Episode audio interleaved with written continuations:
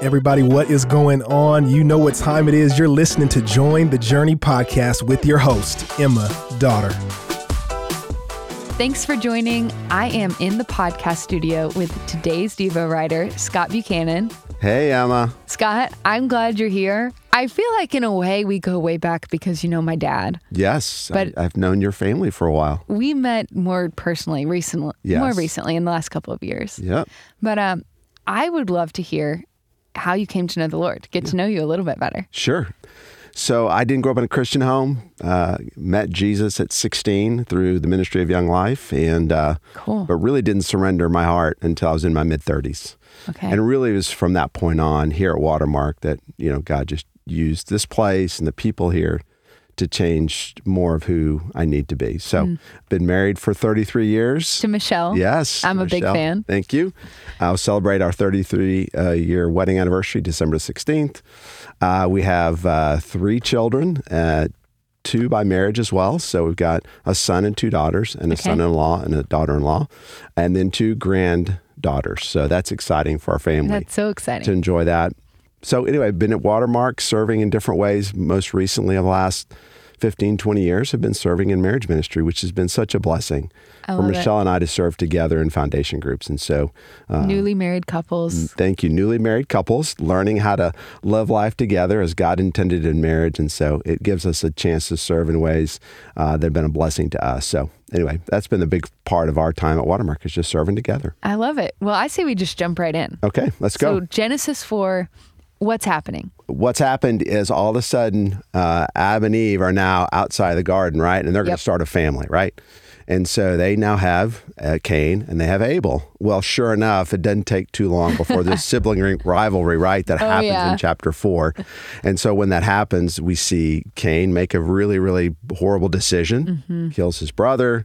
Of course, God knows about it, starts questioning Cain. Mm-hmm. What happened? How did it happen? And sure enough, we watch uh, kind of the selfishness, the pride, the arrogance that happens oftentimes when we're in places we don't need to be and make bad choices. God kind of pursues Cain and challenges him in many ways. So Mm-hmm. it, it's a, it's a story that really takes the first three chapters of Genesis and now speeds it forward, Yep. right, into where we're going to see God show up many times. So this the story of Cain and Abel, it's one you learn in Sunday school. Mm-hmm. Like if you've been around church for much time at all, you've probably heard the story. What are some things that you think we tend to overlook? I, I think we miss the fact that if you read this, that there is an opportunity early on. They kind of bring, in a form of worship, these sacrifices to the Lord, right? So they were they both Cain and Abel were bringing their sacrifices. It's unfortunate when you look at the different types of sacrifices. Cain was probably not bringing, maybe as some people think, not the best of his fruits, whereas Abel might have been, right? Hmm. And so God knows that. He knows our heart. And He knows when we worship, are we worshiping with a full heart or are we just kind of holding some things back? So that's one small thing that I, Yeah. as I studied this, I thought, man, that's an interesting, where am I when I give my sacrifice, when I give of my things to the Lord? Am I doing with a full heart or am I holding some things back? Yeah, so today we don't, you know, sacrifice animals or bring literal fruits Mm-hmm. to God. I mean, I guess we could, but we don't have to do that anymore. but we do worship through song, we worship through action, we worship through giving, through our speech. Yes. What do you think the modern day comparison is? Uh, I, well, I think I, quickly to me is the way in which you may give of your time Hmm. and your treasure and the things that God has given you, kind of your gifts or skills Sure. to the to the church and to to other fellow believers. And so when we choose not to do that, are we limiting our opportunity to really enjoy all that God has for us? And so I think that's when when you think about this modern life, it is kind of the treasures we have. It's the it's the income, the resources that God's provided for us, right? It's the time we have. Uh, how are we going to spend it? Are we making uh, the choices to do what God would have us to do versus what we want to do, right? And then the gifts we have, whether spiritual gifts or talents, how do we use that to encourage uh, and support uh, those within our church? Yeah. What um and everyone's got different spiritual gifts. Taking a little bit of a tangent here. What does that journey look like for you to discover how the Lord has wired you, gifted you, and then great, steward? great question. You know, I um, I've learned over my time following Jesus that you know I, I didn't know who I was, but early on, I knew that maybe there was a part of me that had a strong sense of encouragement or exhortation, as the Bible calls it. Uh, so, encouraging people um, in their walk with Jesus. Uh, but then over time, I've seen that by life's trials and circumstances, uh, one of my spiritual gifts is faithfulness. And so, how to live out of that faith. And then also, giving. So how do I start to give out of the things that I have may God may use in different ways? And so those are three things I think about how God's wired me and all every time I do those things either together or separately, I just feel like hey, this is what God's called me to do and live out of these three things of being encourager, somebody that's faithful and somebody that's willing to give. It's awesome. I love it. Switching gears a little bit. I'm looking at this chapter, just kind of scrolling through it in front of me on my computer. And you get past the main Cain and Abel story, Mm-hmm. and then you start to get these names. And this is just the beginning. We're in Genesis 4. Uh-huh. We just started this new reading plan.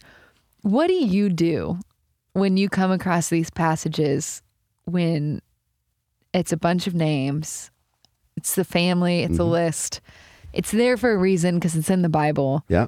but it's not the easiest thing to study. Right. What do you do? Well, one thing I, I don't get I don't get too caught up in the names, right? Right. I mean, I think we you can study it. God has a reason why they're in there. Yeah. But it's part of the full story. So God is starting to now, I think, in this part, starting to lay out that there is a family structure that's occurring, right? There's uh, children that are occurring, families are growing. Uh, Yeah. There is there's a parent, and then there's a child, and then there's a grandchild, and there's a great grandchild, and so you start to see this legacy starting to happen. Sometimes those legacies are a blessing, and what we're going to see here, oftentimes, is legacy sometimes don't feel like a blessing, mm-hmm. right? Choices are made, things happen, people feel like they're not where God would want them to be. And so mm-hmm. it's the legacy sometimes is it can be a blessing or sometimes feels like it's not a blessing. Yeah. That's good. Because this really is, I mean, the first time in the Bible we get lists of mm-hmm. names. So that's God is building a family. So let me can I ask you a question? Yeah. So when when you read this chapter four and you think mm-hmm. about Cain and Abel, mm-hmm. and it first starts out and it talks about um, you know they were working right, mm. they had different roles and responsibilities, and then all of a sudden things start to go sideways. What when you read that, what come what comes to mind for you?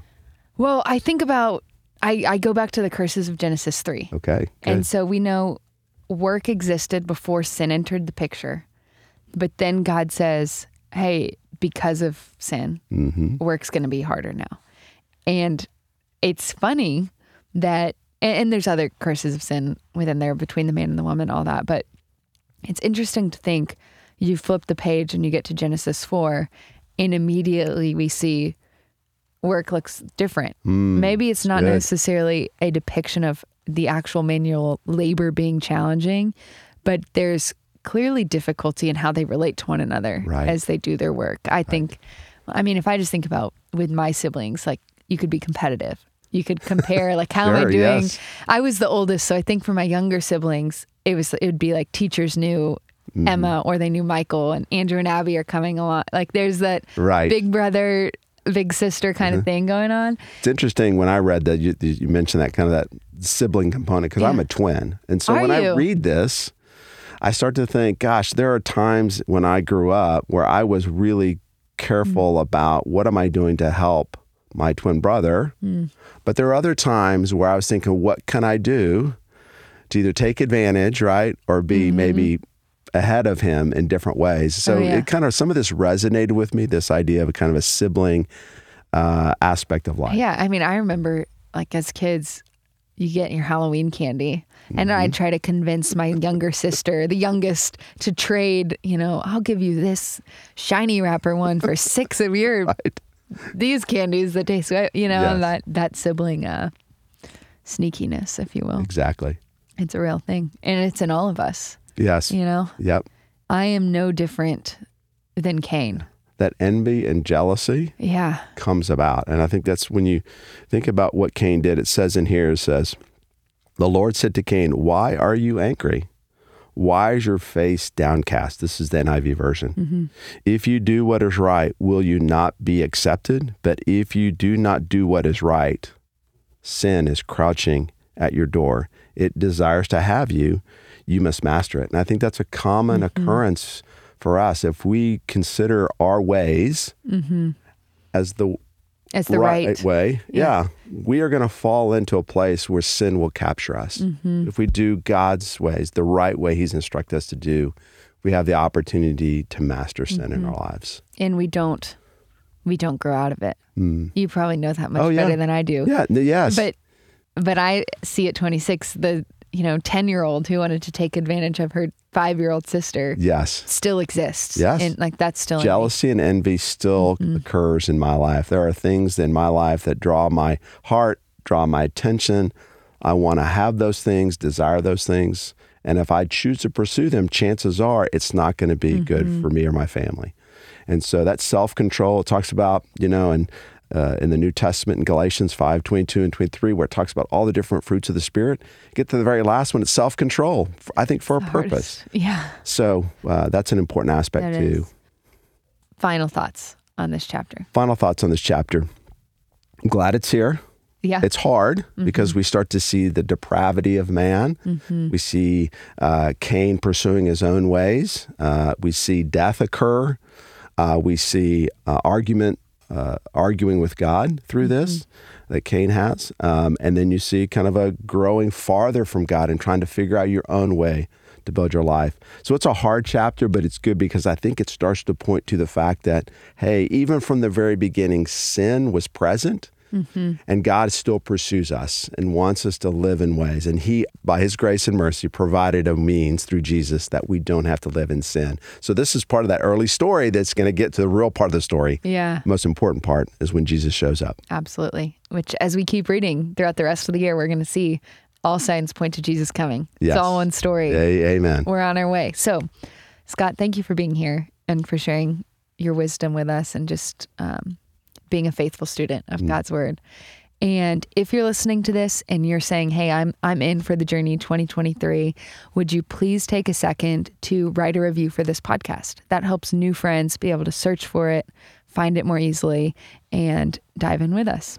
And as always, I'm so glad we're all on this journey reading the Bible together. Hey, we want to thank you for listening and we hope you enjoyed the episode. Did you know that you can help support Join the Journey by rating and reviewing this podcast? And if you're willing, we'd love it if you subscribe because the more you download, the easier it will be for new friends to find the podcast.